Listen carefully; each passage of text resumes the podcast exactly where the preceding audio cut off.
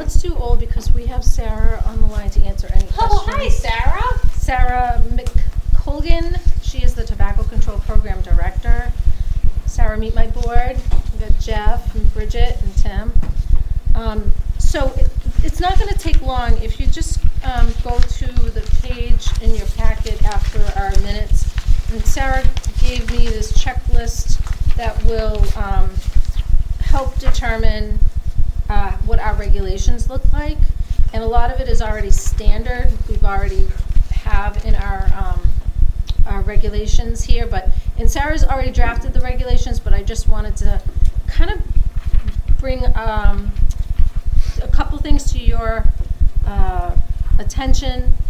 Um, so we can go through it one through 17. Um, I mean, I know what, most of them are yes, but there's a few I just wanted to double check with you. Bridget, do you mind if I just go through?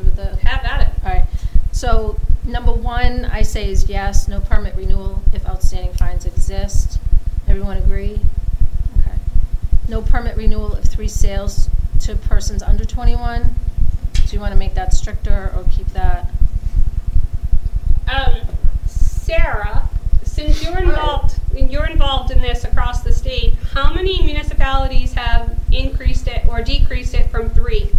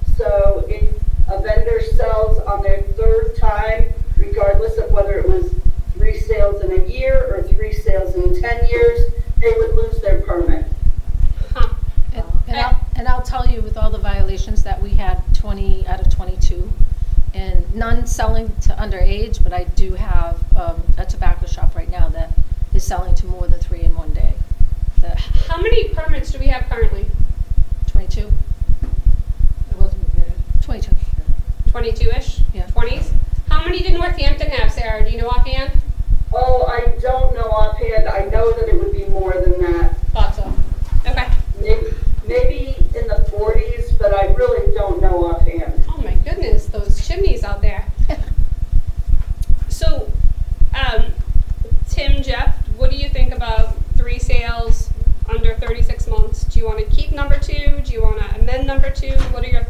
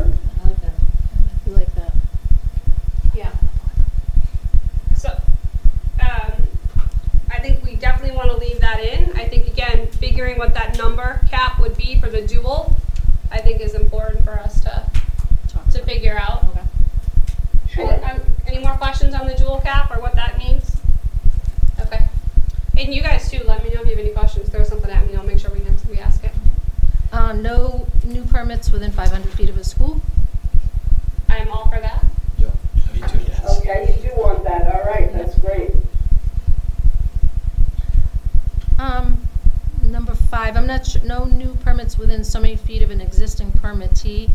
So that, that's two tobacco establishments within so many feet of each other. I mean, do we even need that? Uh, I don't think so, especially where we're already gonna have the cap and other programs in place. Yeah. But I will defer to my colleagues as to their thoughts. No, I think have, I think having the cap on number three should be sufficient for, Okay. for our, I agree. for our county. Alright? So no, n- no to number five, Sarah. All righty. Six, ban smoking bars. Do we have any smoking bars? You don't, but that doesn't mean. Oh, I know, that's, don't have them. right, right, I just wanted to make sure before I was all done, ho about banning something, we didn't already have it. Um, No, you don't. There's about 25 in the state, predominantly in Worcester and Springfield. What is a smoking bar? Is that like if someone has like a whiskey bar and he has like an area where they go and they smoke cigars? I don't know. It's not really an area, it's, it's generally the whole bar. And in order to be a smoking bar and you get that type of a license from the Department of Revenue, the establishment would have to prove that the sale of tobacco products within that establishment is at least fifty-one percent of their revenue. So they're selling more per dollar of tobacco than they are of alcohol the, the thing about smoking bars is with the new ban in Massachusetts on flavored tobacco products, it's the only place that's exempt. So they are allowed to sell flavored tobacco products for on-site consumption only. look at this, Sarah, you're just a wealth of knowledge, thank you.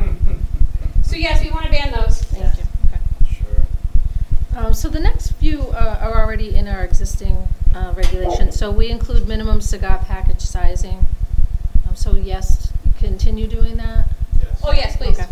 And then ban blunt wraps. Yes. You ban them already. Yeah, we banned them already. Um, do we ban redemption of coupons? I don't think so. I don't even know what that means. We've never had that in the regs. Do- What does that mean? Yeah, I'm not sure if you currently do now, because I've got too many sets. We don't. of We don't. in front of me, but it, it's basically, people will get coupons in the mail, or if they go to an event, a lot of times they get passed out coupons. So it's banning the redemption of coupons, which would then take the price below the allowable state minimum. Ban? I mean, I, no. Yes. Yes. Yes? You asking yes, should we keep it in, or No, to ban. Ban it. Should you ban it? Ban it, right?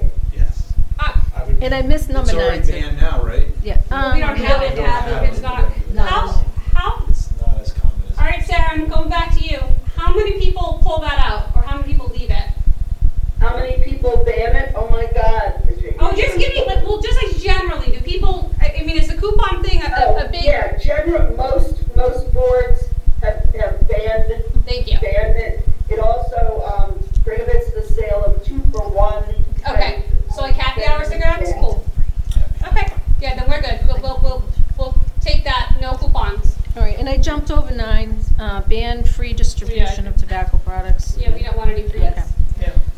Ban self-service displays. Yeah, we already do that. We do So that the already. only question I have there for you is, do you have any adult-only stores? Yeah, Yes. yeah. Yes. All right, so what you can do is you can ban self-service displays and give the adult-only retail tobacco store an exception. And some towns do that because, um, it- because the- the theory is that when somebody goes into an adult-only store, they're supposed to be stopped right at that door with a lock on the door and a buzzer or a bouncer sitting at the door.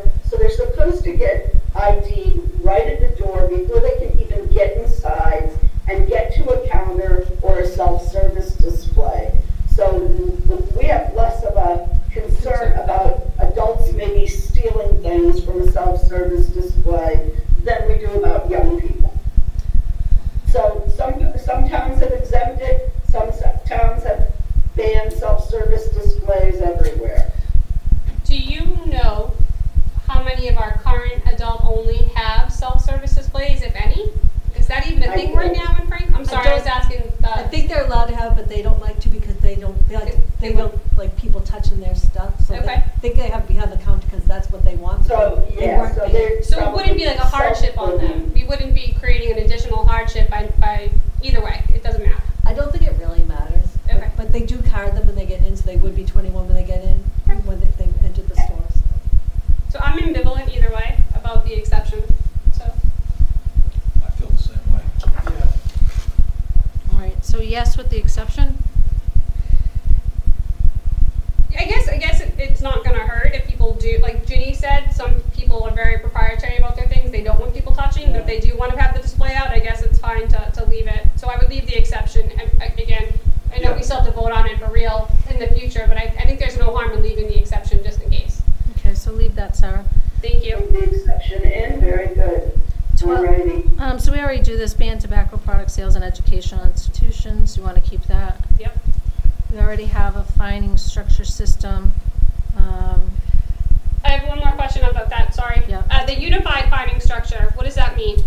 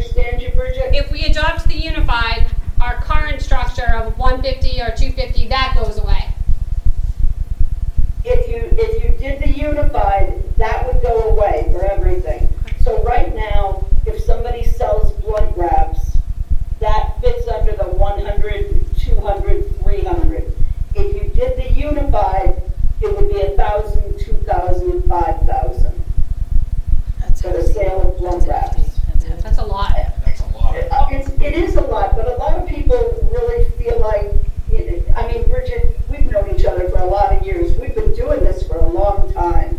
Thanks, Sarah, I'm twelve. We've been doing this for way too long, as I'm thinking about retiring. And, um, you know, so you have to tell a retailer, you know, these are the rules, and you have to follow them. And then you expect them to follow them, just like we're expected to follow rules in society. And if not, there's a fine. And, and, you know, the 100, 200, 300 has been a more than 30 year slap on the wrist. Mhm. I just still think a thousand dollars is a lot. So I think we're gonna, we don't know whether it's gonna be unified or separate, so can we? Alrighty. Yeah, I just, to Jeff's point, I, I get both sides, so I'd like to be able to, for us to discuss that more in the future. Is that okay with you, Tim? Yeah. That's fine, as long as you understand, and, and I, if you look, um, I, Kathleen, does everybody have a copy of the regulations in front of them? Not in front of them, not unless you want, no. Alright, um, as long as you understand that there's a list of probably eighteen or twenty different things under the state law that the fine is one thousand, two thousand, five thousand, and you can't reduce that. Right. Uh, Absolutely, thank you. Um, Yeah. All right, so the tolling periods for the local violations, um, I think we already kind of talked about this, I right? think thirty-six months Yeah. when we get there. Yeah. Um, Thirty-six months? Yep. Now, suspension periods definitely should stay. Um, and we do first violation seven days, I believe.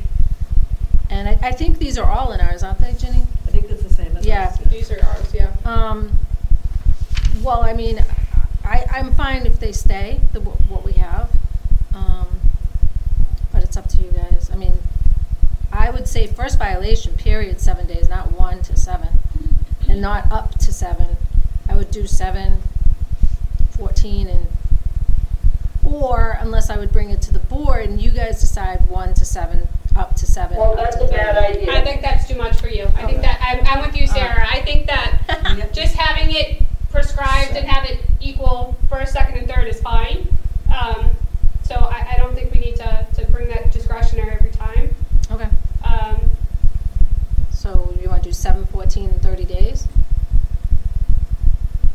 That, that hits the hardest. The money piece doesn't hit the hardest. Right. The suspension guess- hits the hardest, yeah. and this is, this First is, time, seven days?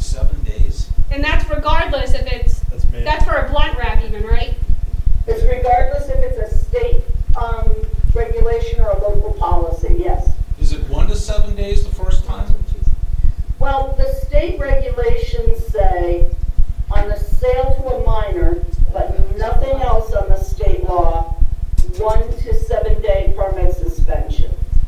Um, so sale to a minor, anywhere in that one to seven day range, but if it was, um, oh God, uh, uh, selling flavored products, no permit suspension, if it was their first time. Um, so most towns have done what you're talking about, and that's taking the number of days that you currently issued suspensions for, and then, and just using that. Who decides one to seven? Who Us. You guys. You This- guys, This yeah. is, the- yeah, so You you're not, guys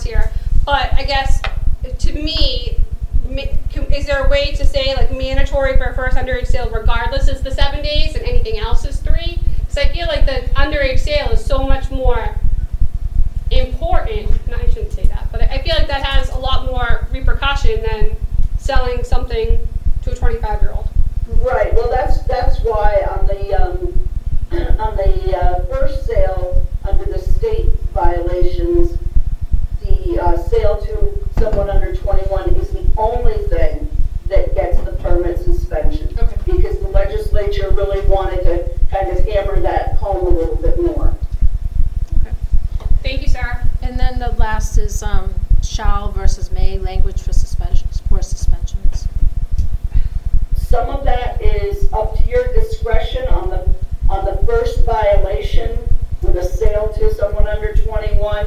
Under the state law, it says there shall be a permit suspension of one to seven days.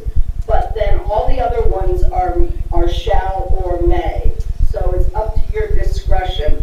Um, it- you know, just to take away any confusion with the retailers, a lot of towns stick, stick with shall. I agree. Yeah, and the good news is we have an attorney on our board, so he's the king of shall versus may, so I'll defer to him. And he's not. Two most, two most important words in the English language, shall and may. Right. Yes. No, sh- um, consistency, I think, is something that we've always focused on as a board. And shall Right. takes, shall avoids inconsistency. Interpretation. Exactly. Inconsistency. Yep.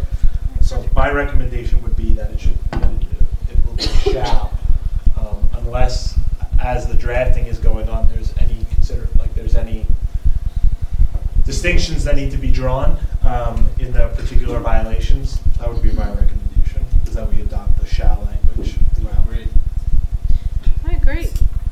So within the, the um, regulation, the draft that I gave Kathleen, there are, um, there are things that are highlighted in yellow, which are part of the state law, is lo- highlighted because it's part of a new state law, so we wanted to make sure boards understood what was new.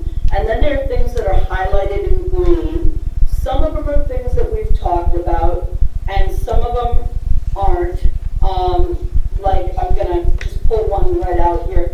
Um, on the sale of flavored tobacco products, you have the discretion of adding three words to, um, the policy. So right now, the policy says, no, the state policy says, no person as defined herein shall sell or distribute or cause to be sold or distributed any flavored tobacco products. And then it goes on a little bit. You have the, the discretion to add possess, hold, or keep, so that it reads, no person as defined herein shall possess, hold, keep, sell, or distribute, or cause to be possessed, held, kept, sold, or distributed any flavored tobacco products as defined herein. So, uh, you know, a store can't have a box of flavored cigars and tell your inspector, I'm not selling them, they're just here. Right. Okay, so I was gonna ask you what the, okay, that, that, that example made sense. I was like, are we just throwing words in to be cool? But that, that helps. Thank you, Sarah. And next meeting, I'll have that color-coded uh, draft. Right. So we can keep. So a lot of different things for you to choose from there also. Thank you, Sarah. Um, so if no one has any more questions for Sarah, we'll let her go for, have dinner, or whatever. Good. Thank you so much. Thank you, Sarah. Thank you, Thank you very much. Kathleen, get a, get a hold of me anytime you have any other questions. I will. Have a Sarah. good night, All right, Sarah. good night, everybody. Good night. Good night. She's so nice. All right, well, that's great. That's one down. Couple more to go. Um, uh, Bridget, do you mind real quick if, if, um, if I take that current tobacco regulation enforcement discussion, um, to the forefront before we It makes sense to me. yeah, Yep. right. Um, so I spoke with Bridget because it came to my attention um, through two detectives at the police department who are watching um, who who are watching some of our tobacco permit holders um, in, in that they're, they're selling to minors. And in our current regulation, uh, it notes that enforcement is either the Board of Health or the Franklin Police Department. And they weren't sure what that entailed, and I wasn't sure what that entailed. So I spoke to Bridget about that. Um, we thought we'd have a, just a quick discussion here on, on what that looks like. So for instance, for the health department usually, um, when we do an inspection and we observe a violation, then the, uh, the authority is all ours to, you know, cite and suspend and all of that. If the police detectives come to me and say, this tobacco permit holder is, um, has sold to two minors in, you know, this time frame, they have the date of birth of the minor, they have the date and time that it was sold, and they have the product that was sold. I didn't know what my authority is or what their authority is to cite this violation with the tobacco permit holder. Now, I spoke with Mark Cerel, our town council, and he said that they could do, um, uh, is it non-criminal when you write a? a- Non-criminal Non-criminal, and just write them a fine that would relate to our tobacco regulation. Um, or if the board pleases, they would let me know, and then I would take it from there and send an order letters with the, the violations.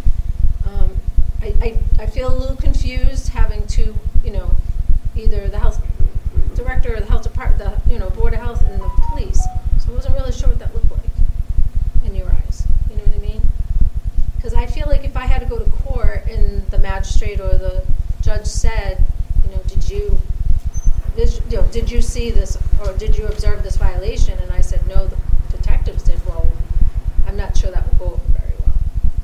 But where they're named in the regulation as enforcers and they're not Joe Schmo off the street, I think it would because they're named for a reason. Yeah. So I think that's part of the challenge, right? So as an inspector, unless you, like John, if you see, if you don't see something, you go in and you say, hey, I got this complaint. You talk about it, but you can't really write it down as a violation because you didn't see it. But uh, someone in the police department or detective is already an employee of the town of Franklin. They're named in our regulation, so I don't, and I'm gonna go back to you as a lawyer. I don't see a problem, I don't see why they wouldn't be able to reach out to you, give all the information, you have the evidence, you have what you need to write that order letter and then bring it to, to, to the, to the Permit store holder. owner. Okay. Yeah, I just, I just wanted that, or, uh, do they fine under the non-criminal but the fine would not be consistent with what the state, fine would be the one hundred, the slap in the wrist that Sarah kind of mentioned earlier. Whereas the state is saying regardless, if you do this, you pay your height, your weight, and your social security. Like that would be, like, that would, that would be exempted there. Right. So, I just wanted it in the minutes somewhere that Yeah. says that this is, this is, what we talked about. board wants the enforcement to take place whether I saw it or not. You know? It's gray. It's a neighbor shell. Can I add? Please. If- So if the regulation, if the regulation says that the enforcement officer is police or Board of Health, but it's a Board of Health regulation, then the officer doing it is acting as an agent for the Board of Health, correct? In some I mean, maybe- respect, I would say, maybe we yeah. need Yeah, I would clarification think on that. so, because it's, Yeah. that's how it's, that's, that was the intent. That was the spirit of that regulation at that time. So in, in that case, to me, that, that, that person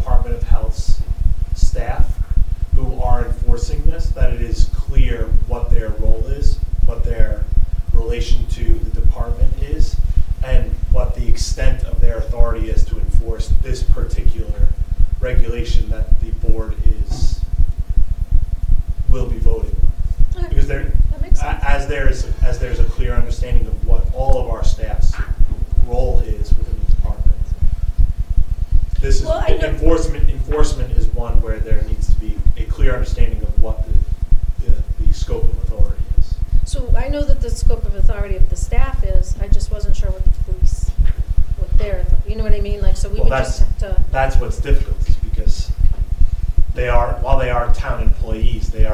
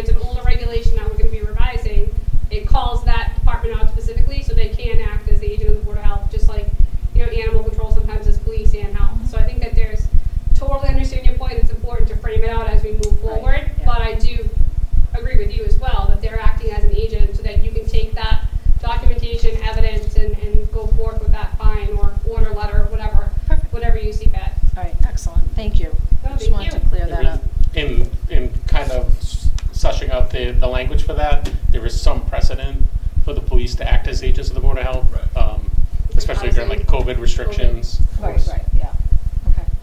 All right, perfect, so, um, then I, I can move forward with this information that they've given me, okay. Thank you, Yeah, Kathy. You're welcome. Thanks, John. Um, all right, so we'll, we'll move back up to the, um, Metacomet Shared Services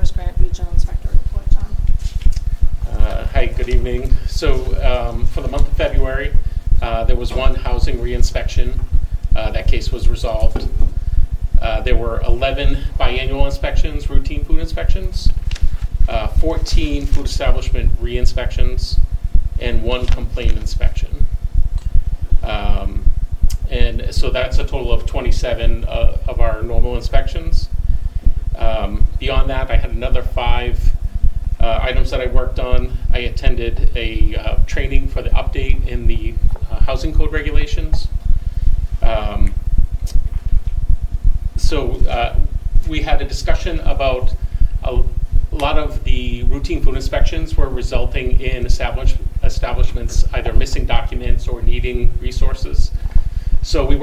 together um, several resources that I've been handing out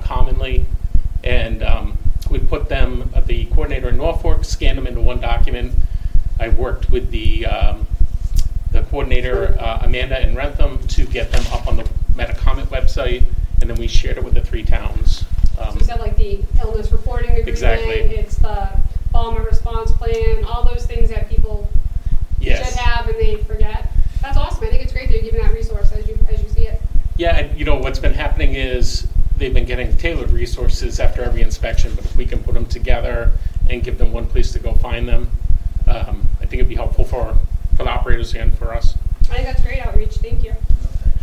Um, I attended the local Board of Health, or online, the local Board of Health webinar. Um, I'm working with the Academic Public Health Corps. Um, they're working on a couple of projects. One is uh, streamlining temporary event resources um, so that we can hand out a packet with some of the basic food safety items, uh, what's needed for applications, and some tips and reminders for running temporary events. Usually those events have a lot of volunteers without food safety backgrounds.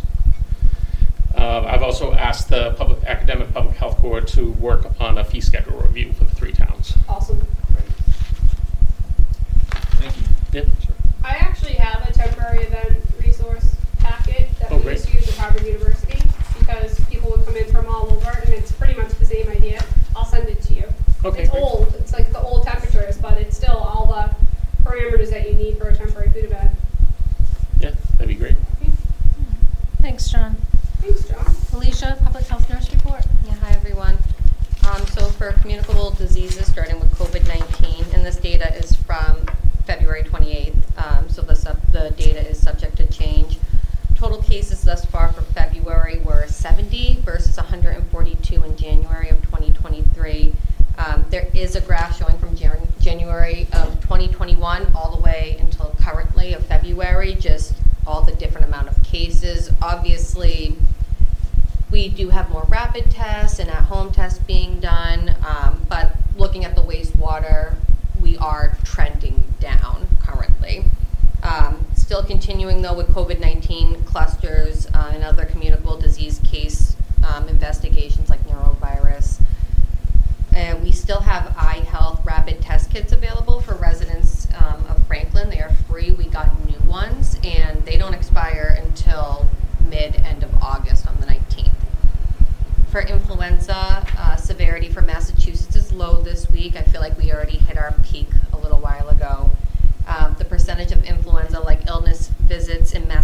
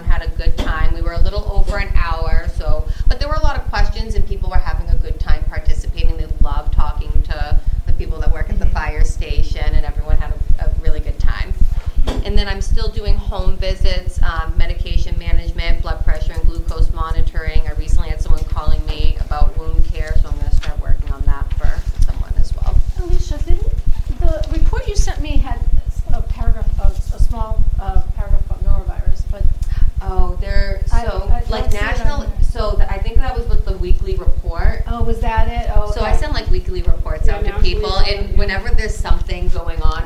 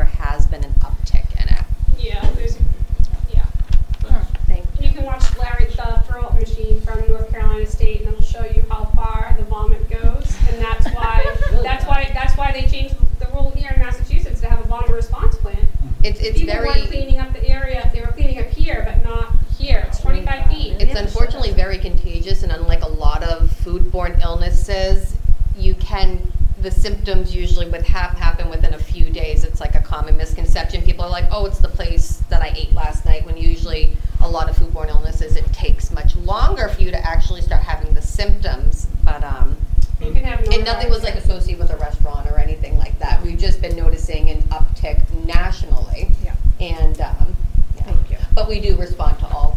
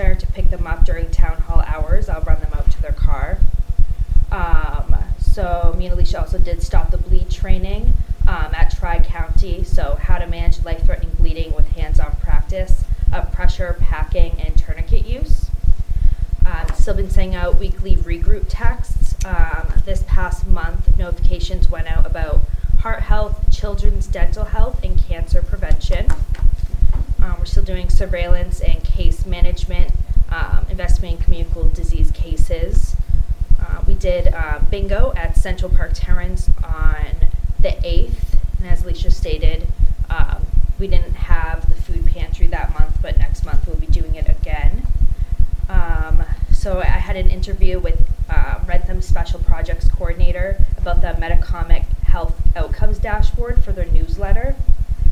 Um, I assisted in the hands only CPR training uh, for the community at the Franklin Fire Department on the 28th. Um, I did bi weekly MDPH webinars and weekly regional epidemiology Zoom meeting. Then also, we're having another uh, health fair. It's going to be on May 24th at the Franklin Public Library again from 3 to 6. So right now I'm in the process of kind of setting it up, getting vendors. So far we have 11 vendors, um, a face painting station, and we're hoping to do a petting zoo with goats. So they'll, it'll be fun. Yeah. Right next to the hand wash. Right next to the hand wash. Make sure they're right next to each other. Yeah. Yeah. And they're an e poison ivy. Same to you as well. I mean, again, your outreach here is, is unprecedented and it's, it's